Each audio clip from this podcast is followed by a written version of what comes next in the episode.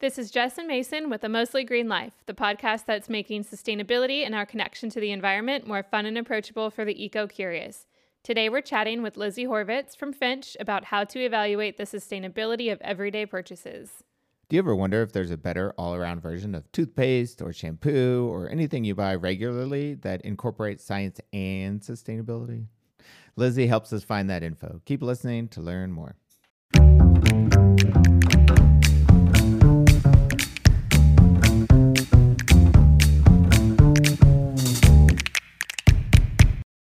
Were introduced to Lizzie and Finch from a friend who basically said, This seems right up your alley, check it out. And we instantly fell in love with both. It's fun to catch companies early in their life that we know are going to have profound impacts for people, and it has had an immediate impact for us.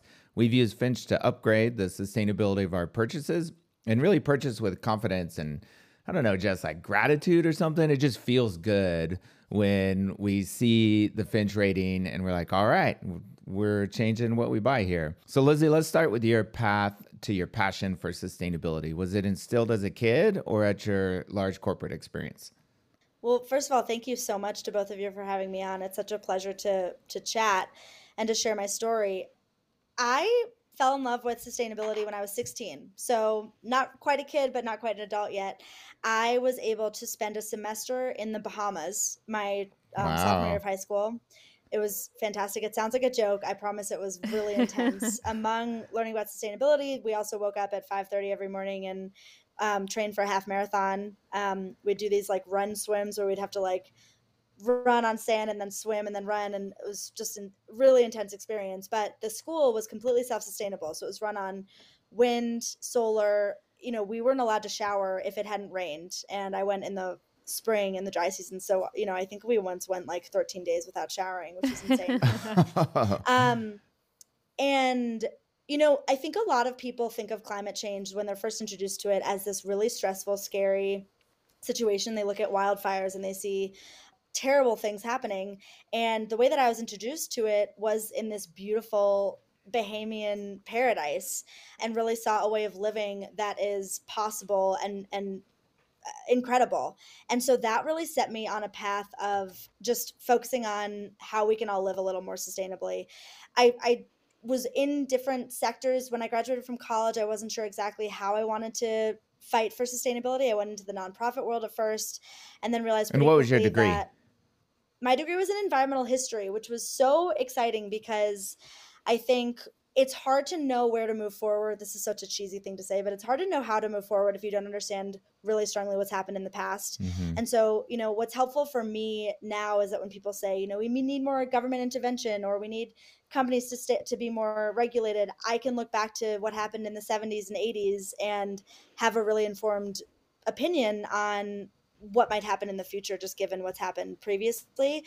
And so that was just absolutely fascinating to me. I love thinking about the birth of the environmental movement which you know partly was silent spring rachel carson and then i'm from cleveland originally. And so when the cuyahoga river caught on fire that was a couple of miles from my house. And so studied environmental history went to go work for the nonprofit world and you know just sort of had a a, an awakening that was i think the i think these problems are going to be solved in the private sector and at least the private sector is going to have a massive part of of this change whether it's good or bad and so i wanted to understand that i had absolutely no business background i think i got a c minus in econ in in undergrad and so that was not enough to get me to you know go work for companies immediately and so yeah. i applied to get my mba with a master's in environmental management I went to Yale, which was a fantastic experience. Spent three years really focusing on if the largest companies are able to reach their goals of you know sustainability are we able to get under you know 350 parts per million?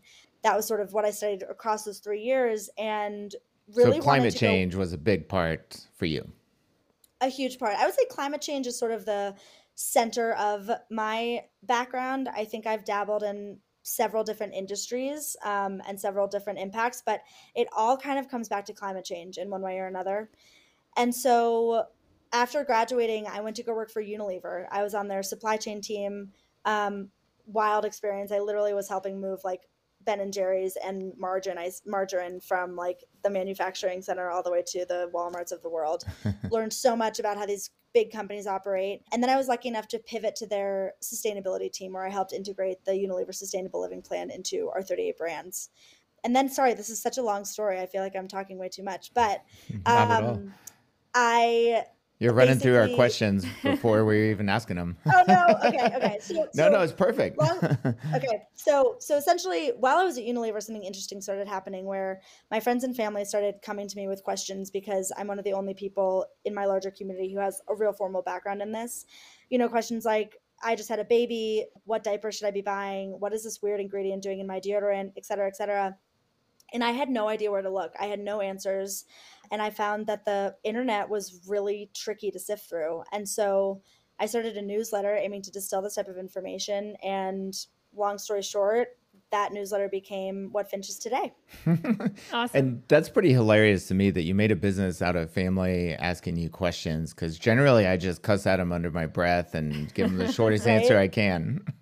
yeah, it's such an interesting exactly. perspective you have with the background and understanding the history between different environmental movements from the 70s and 80s to help educate yourself or help educate others at this point. Um, Absolutely. While you're at Unilever and helping their portfolio of brands with sustainability, how would you describe their executive commitment to sustainability?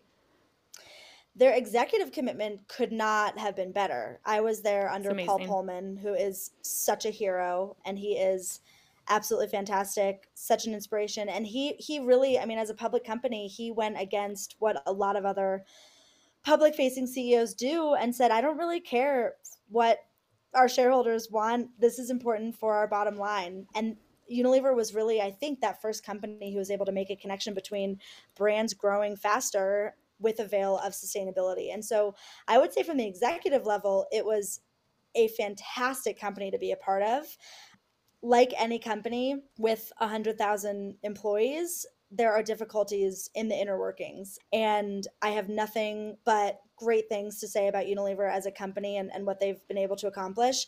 I think sometimes it's easy for an employee to get lost if they don't have a particularly good mentor or team set up and that's exactly what happened to me i didn't have champions in my corner to be quite honest and i tried for three years to like really make it work but it just it didn't pan out for me which was kind of amazing because I got to this I think I was I was young. I was probably 27 or 28 and I was like I have just reached my dream job. Like I I've been wanting to work on sustainability at Unilever for at least a decade, and it's not what it all is cracked up to be. And so mm. it sort of forces you to go back. I don't know if either of you have had this experience, but it forces you to really go back and think like, okay, now that that sort of dream didn't happen, what are the options here and how do I how, start from square one, which is actually a really exciting place to be. Yeah. yeah. I think having those mentors and advisors or people in your corner helping you continue to move forward and in your job and through your career is so important too.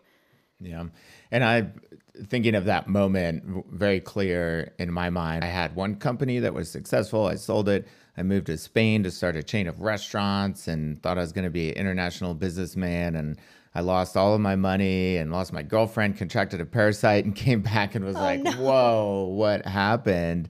And uh, and that was kind of the moment where I'm like, "Okay, well, I can start from scratch. What am I gonna do?"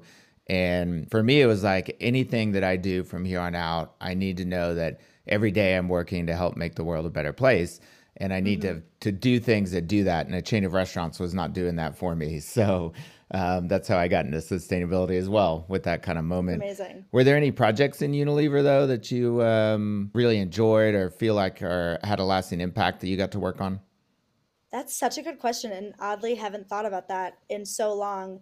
I think what was really exciting for me were the internal projects that were happening within our own offices. I'm like such a geek when it comes to how we can make our offices and our buildings more efficient. And I remember I was in charge of this one project where we were, um, we were, someone was trying to sell us an, I think it was an anaerobic digester for the like kitchen where all of our food waste would go. Mm-hmm. And so I did this really cool study. I mean, and it, Unilever's still an incredible revenue generating company so it had to it had to make sense from a financial standpoint but i remember doing these really cool you know studies on like okay how much trash do we pay to get to, to, dispose every week what percentage of that trash has food in it how can we like how how long will it take us to get that roi from paying for this thing but having the food almost like magically disappear yeah. um, into this anaerobic digester. And then, of course, the science behind like, is it okay that's going into the sewage system? What's like the New Jersey headquarters, like municipal laws versus other places? We got like really in the weeds. And that was just, that was solo for me. And it had, it gave me a really good insight, honestly, into how long these processes take. I think the entire sales cycle for me was, oh my gosh, I think it was at least like 11 months, if not an entire year, where I just kept pressing and making the business case. Meanwhile, I had this poor mm-hmm. guy working for this company being like, "Any updates?" I'm like, "I wish there were, but it's just going to take a little bit longer." Um, and then finally, when that came in, it was like, "Wow, this is an actual like material thing that we're able to accomplish." And then I would say, you know, nothing specific comes to mind, but was what was really fun is just we have such a diversity of I say we, like I still work there. It's been like six years. They have such a diversity of products in their portfolio that sometimes, you know, a company would come to me and say, We're thinking about like avocado oil versus coconut oil. What are the differences there? And I would have no idea. You know, that's not like a specific thing that I studied in graduate school, but I would have the opportunity to like really look it up and and do that research and help these brands in what I think is like a pretty measurable way. So that was really fulfilling. Yeah, so fun. It sounds exciting to be able to move something forward internally too. That may not be tied to exactly like what your manager is wanting you or needing you to do for the brands that you're working for, but an internal project can be so fulfilling at yeah. one of those companies too. Completely. And yeah. hopefully the digester is still running. let's hope. I need to check in on that. so let's move into what Finch does and how you guys do it. Can you talk to us about the criteria that you use to evaluate the different products and categories?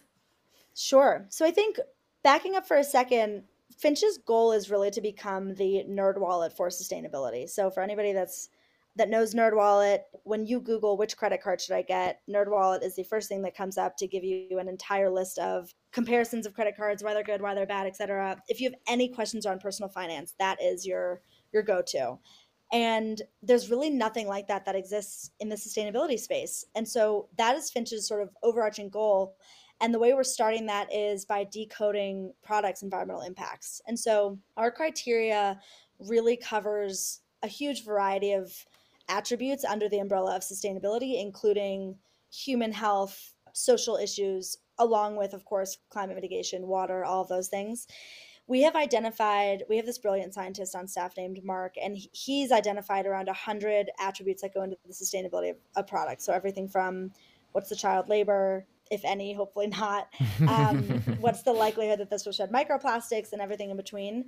So there are a hundred of those we feel very strongly that we will not incorporate an attribute until we have done significant research on like peer reviewed studies until like the data is pretty clear for us. And so we've only thus far incorporated probably 25 so right now, when you see the browser extension, you're seeing 25 attributes, and over time, continuously, that's like one of our three main priorities right now as a company is improving that data set and making it as as defensible as possible. Oh, cool. So right now, we're looking at six impact categories. We're looking at water, climate, human health, ecotoxicity, natural resource depletion, ecological footprint and then of course like a, a veil of social sustainability as well. And in each of those we have a couple of attributes. And then what we do is we weight those attributes based on the product category. And so a category would be body wash shampoo detergent. We figure out what's most important to pay attention to in that specific category and then we weight them based on what the science is telling us. That's a cool rubric. How do you choose the categories to dig into? We're choosing the categories in a combination of ways. The first is what do people buy often and that are not that expensive? So we wanted to start with products that if worst case scenario you're not happy with your purchase you have to buy toilet paper again in a month probably and that was a way to really just like gain trust we figured if we went out of the gate with like we can tell you what shoes or t-shirts or jewelry to buy people are like these are actually really big decisions for me i don't buy them all the time like I don't know you well enough yet for this. And right. so so we're starting with those, and we have a, a, couple of outliers, like we do mattresses and sheets and pillows. Um, but that's because my chief of staff Jane came from the textiles world and has a deep background in that, and so that was like an easy, easy win for us to to do that research. But generally, it's consumer goods that are not food related, and then we'll aim to when we go beyond these 85 categories, we'll do more kitchen appliances, furniture, things that you find in your house, electronics, and then probably move on to apparel, more luxury items, etc. So you've identified 85. How many do you evaluate right now? We attributes or product categories. Product categories. We we have rated 85 product categories. Oh, okay. Awesome. Yep. You guys just launched the Chrome extension for this. And so that if correct me if I'm wrong, but that was like the main what you were hoping to get out of Finch, correct? Like it started with the blog and then you have Wise Guys as well. And Chrome extension, this was the ideation of the apex. Yes, thank you. 100%. You know, it's been so interesting because for the first I would say year and a half, we were really like a media company. You know, we were just blogging and writing, and that was our main product for so long. The extension is, I would say, the first iteration of us becoming a data and technology company, which is the main goal. Mm-hmm. We are so excited to see how the extension evolves. I think there are a lot of different directions that, that we could take with it. Yeah. Cool. Kind of an aside, I noticed on toothpaste, your top rated, most of your top rated toothpaste did not have fluoride. What's your take on fluoride? Oh, you're testing me, Mason. um, I actually I don't have a good answer for you. Okay, I am no I don't I'm not sure about fluoride specifically. I think what we've noticed with Tom's of Maine and some other good product brands is that you know the the less I guess like bad chemicals used, the better. We try to stay away from saying things like bad chemicals, but I can't think of anything else to describe it. and so I think fluoride, we've just found like the, what I do know is that your teeth can be cleaned and protected from gingivitis, cavities, all of those things without the the need for fluoride. And so that's just sort of an additive that isn't necessary. And that's kind of across the board with our products.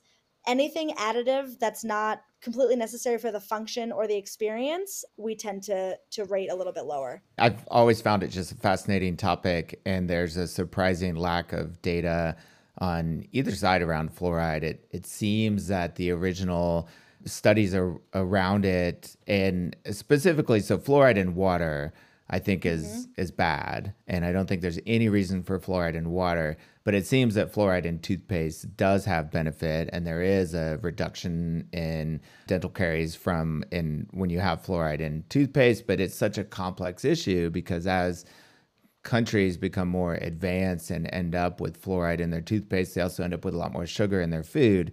And so then it, it is hard to tell like is it is it better or not with the fluoride or not? So um right like what is that isolated experience? Yeah yeah. That's really interesting. But fluoride in water generally just data. seems like completely unnecessary, and it's usually an industrial byproduct waste stream like sodium hexachlorofluoride kind of stuff that's exactly. really toxic that they put in water systems. But since they dilute it down enough, they claim it turns into a safe product. Well, we don't have any more very specific questions like fluoride, a particular ingredient in a particular product. Um, but what are some of the worst categories in home for sustainability right now? Like the companies that are not companies that are doing the most harm, but where there's areas for improvement. Yeah, like laundry detergent is pretty toxic. There are a lot of harmful ingredients in any type of laundry detergent. It's mm. not the type of industry where people can readily or like will or will, are willing to make it at home, you know, in their bathtub or something like that. And so we, you know, there are a couple of amazing products like Dropps we love, um, and some other we love Dropps too. Pods, they're the best. I actually just used another one that's a laundry sheet that I had never seen before. I had seen dryer sheets, but not detergent sheets, and that worked really beautifully. Yeah. But that's an example of like no product really is like knocking it out of the park. There's not because like by default you need chemicals to wash your clothes correctly. And so because of that, we also on the counter don't want to give users a bad experience. Like it would be kind of a not great experience for you if you're going on Finch and you're saying the highest detergent is like a four out of 10, right? so we have to say, like, from what's on the market, this is the best, and we'll give that like a 9.7 out of 10. But that doesn't mm-hmm. mean that it's a 9.7 in detergent is not the same as a 9.7 in like toilet paper where you're having like a bamboo carbon positive toilet paper. Does that make sense? Yeah. yeah. yeah. And that seems really wise not to make people feel bad for shopping for laundry detergent. and I'd just be like, Exactly.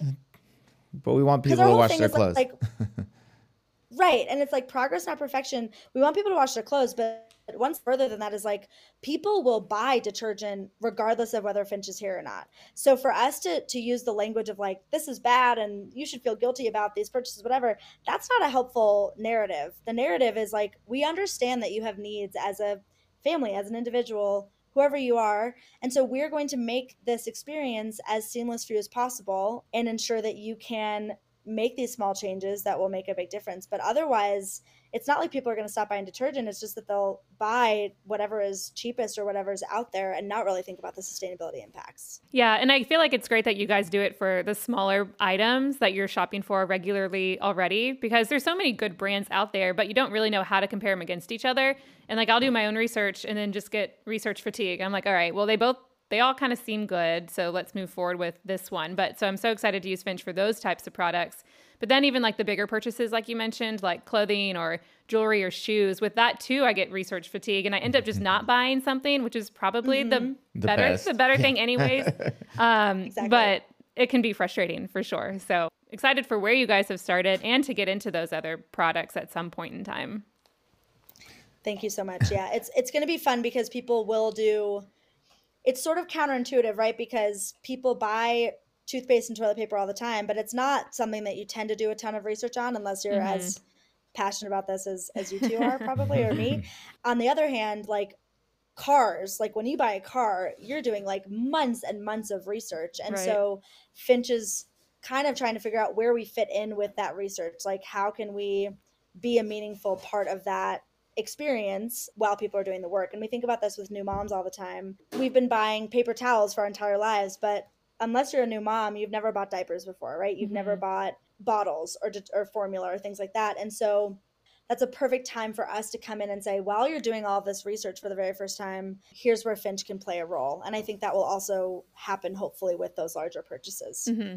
Yeah, I have a friend who um, recently became pregnant, and her and her husband were shopping. And I mentioned to, they asked us, like, what baby diapers they should buy. And we mentioned, you know, there's a lot, not that it's greenwashing by any means, but you know they you pay more or a premium for like compostable ones. But then if they aren't a family that actually composts they still think that they're making a better decision because it's green on the packaging. But then if they're not actually disposing of it the right way or if you even can dispose all of those compostable yeah, diapers yeah especially for those right new new moms and dads that don't know where to start this is a great place. Completely. Yeah. Yeah and funny you mentioned uh, partnering with startups. One of our goals at Mostly Green Life through this podcast was to find new opportunities for businesses that we can launch to help people move more towards sustainability. In fact, we can tease out that we already have a company that we are working on with partners in this, but it seems like the data you're generating could really help us as well in this regard. So we should uh, talk about deeper partnerships sometime. Yeah, that's terrific. We're so excited to kind of dig in on all of this because, you know, behind closed doors, we do have all those scores where an entire product category mm-hmm. isn't getting higher than anything. We also, on the other side, don't, we don't ever give products a 10 because any physical product is doing some harm. Yeah. Um, we always quote the Patagonia, the Patagonia yeah. quote: "The most sustainable business is to not have one." exactly. Just stay at home. Don't buy anything. Right. Right. so, through y'all's research, have there been any surprises, like products you didn't expect to be good that were, or vice versa, products that were bad that you didn't expect to be bad? I think generally I'd have to think a little bit more about specific products. I'm sure there are, but what's been most interesting is this scientist, Mark, on staff who is sort of challenging the status quo in a lot of really exciting ways, where he is telling, and probably if I were to take time to really think about this, I would have come to a similar conclusion. But he is actually doing this research that shows like if you buy a aluminum water bottle that's reusable, that's great. But if you use it twice and it sits in your cupboard, you actually probably should have just bought 10 days worth of bottled water. Mm. Um, yeah. Right. Or like, you know, we, we love the plastic bag example of if you have a canvas bag, 100%, that is the best thing to use. If you forget your canvas bag at home or in your car and you're at the grocery store, it is significantly better to use their plastic or paper bags that one time rather than buying more canvas. Because when you think about these different impacts of like yes, plastic ends up in the ocean, but there's, you know, with a with a straw, for example, there's a one in seven chance that that plastic straw will will enter the ocean. With a metal straw, there's a 100% chance that carbon was used to make that in the first place. And so that has been really fun for us to say like, yes, these are good, but only in these specific circumstances if you're using them correctly. It's just been fun. Yeah, and Yeah. you guys have written blog posts about that, and I've read through them, and they're lengthy and they're so full of information. And at the end of it, sometimes they're like, so we don't know exactly what the best decision is because there are so many contributing factors to it. And you're like left in this conundrum. You're like, wait, so which one do I use? And it's dependent on the situation, like you just described. Completely. in terms of products, what we've found to be really interesting, which again is probably, well, I don't know if it's obvious or not. It's probably obvious to me in retrospect, but you know, shampoo, conditioner, body wash is made up of 60% water. And guess what you have unlimited amounts of when you're showering is water. so when you think of the carbon intensity to ship these heavy bottles that are filled with 60% water only to get to your shower where you're mixing it with even more water Mhm. makes shampoo bars and body wash bar or like bars of soap really really appealing when you when you put it into that context I was very skeptical. Of, we had tried one shampoo bar and it didn't really work, and it just like flaked up and then made a, a mess in it.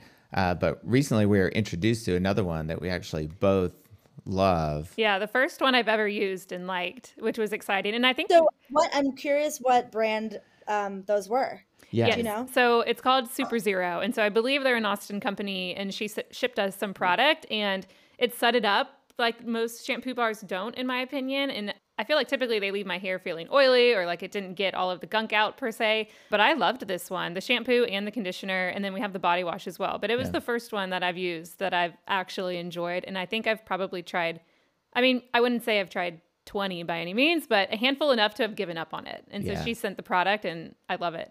and it doesn't make a mess in the shower either. So yeah, that's, great. true. Super zero. That's so good to hear.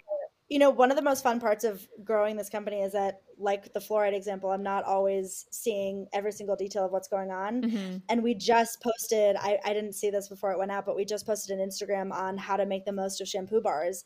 And Ah. I'm watching it and I'm like, this is so amazing and helpful. um, like one of the things that I always do is I like try to rub the bar between my hands and then I put it in my hair. Mhm. And this video, I'm, I can't wait to try it. This video is like, that's not the best use. What you should do is really just like you put the bar directly on your hair. It gives it like much better, I don't know, surface area or something to to cover your head. And so check out those tips. But it's yeah. like it's always helpful for me to see how we can how we can improve it. Have you seen any products really degrade or dramatically improve in the time that y'all have been monitoring? Any products dramatically improving. I don't think in the amount of time that we have been monitoring, but you know, I keep bringing up well, first of all, I do think I think toilet paper has made a real improvement. I think back to, you know, the first I'm such a huge fan of seventh generation, but like those Yeah. first few examples of seventh gen, like from 10 years ago, they were awful and like nobody wanted to use those. We just bought, and Yeah, that's the example we always use of like, they, yeah, exactly. And now we just bought some from this bamboo company that I can't remember the name of, and it's like Caboo? a fantastic experience. It's not Caboo, Oh, but okay. that is one of that. That's one of our top picks, Yeah. um, and they seem great too. But it's like they've figured out the textures. I think the innovations that I find most exciting are when you don't feel like you're compromising in any way, right? And that's Mhm. what Finch is all about. Is like you can make these right decisions, these better decisions, not right or wrong, but better, and not have to like pat yourself on the back every day that you're doing something for the environment, but like the experience isn't that great. Yeah. Um, like those simple swaps are, I think, where the excitement is, and that's how I feel about the laundry detergent space with Dropps. Like, there's literally nothing. It's it's better to use those pods because it's cleaner. It's like less messy, right? When you're actually Mhm. doing laundry, you just like throw it in, and so those are the innovations that I just love experiencing. Yeah, yeah, agreed.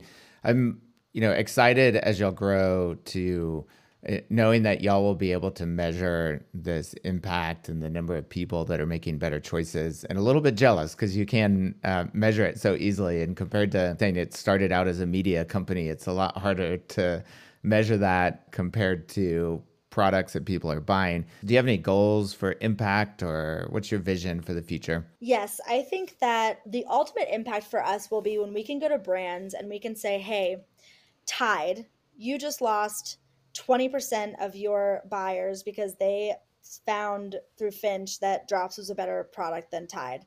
Here's how you can bring your score from a six to a nine right? And so that's the impact level that we're working at, which is we have hard numbers for the business case of why you're losing market share because you're not as good as you could be.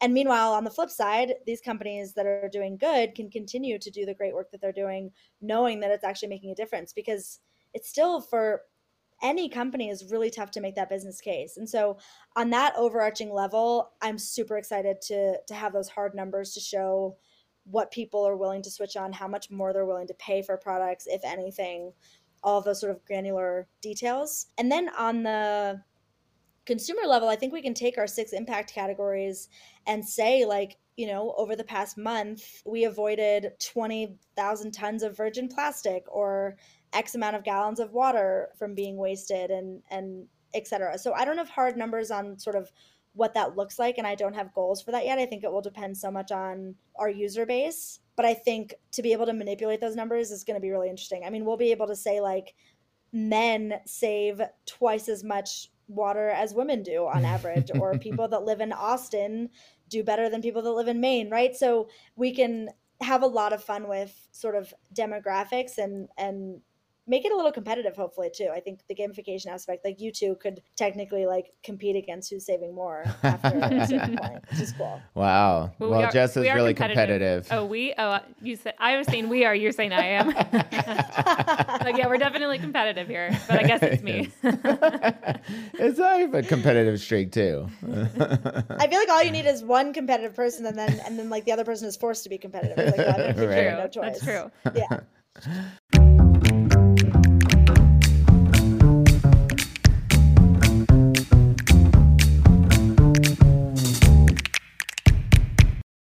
Well, I know we're already huge fans, but I just hope this episode inspires some people to get the browser extension and upgrade their consumerism because it is so damn easy. yeah, absolutely.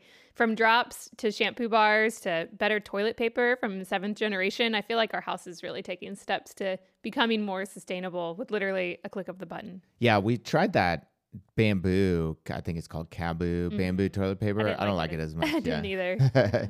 Luckily, seventh generation is only like 0.1 rating below them out of 10. So Still I think pretty, pretty good. close. Yeah. My favorite part is how grounded Lizzie and her team are in the science behind everything, making sure to fully consider impacts like the canvas versus plastic bag example. That was pretty crazy. Mm-hmm. I feel mm-hmm. like I see social media clickbait call out things like that all the time, shifting the context a little bit to something that doesn't make sense. Like they'll say, buying a canvas bag is 10 times worse than using a plastic bag at the grocery store. And while that's true, you look at holistically how often you shop, you're saving dramatically on it. Mm-hmm. And Lizzie's team does that research for us. Any yeah. takeaways for you? Um, I mean, I think I just want to highlight, in addition to the browser extension, they do have an amazing blog, which they have an article about the plastic bag versus canvas bag, and it helps mm-hmm. you understand all of the inputs. Yeah. But it goes beyond that, whether like compostable straws are really the best alternative. There's just like so many new innovations out there, and they're out there to solve a problem, but sometimes they come with their own set of issues. And so they provide super interesting perspectives to help understand what all those inputs are. And sometimes at the end of it, they're like, we don't know what the best option is, but it's just situational. Yeah. You know? Yeah. And while some of the products that we feature on this podcast, we have an affiliate program. We do not with them. We just really love what they do. Mm-hmm. And as a reminder, their website is choosefinch.com, and we'll put that in the show notes. Yep. So if you enjoyed or hated this episode, please drop us some feedback at mostlygreen.life slash podcast survey so we can get better at this whole podcasting thing. And as we close in on Earth Day, April 22nd, we'll be exploring more sustainability and environmental topics. So stay tuned and hit subscribe on our podcast wherever you listen. Thanks for listening.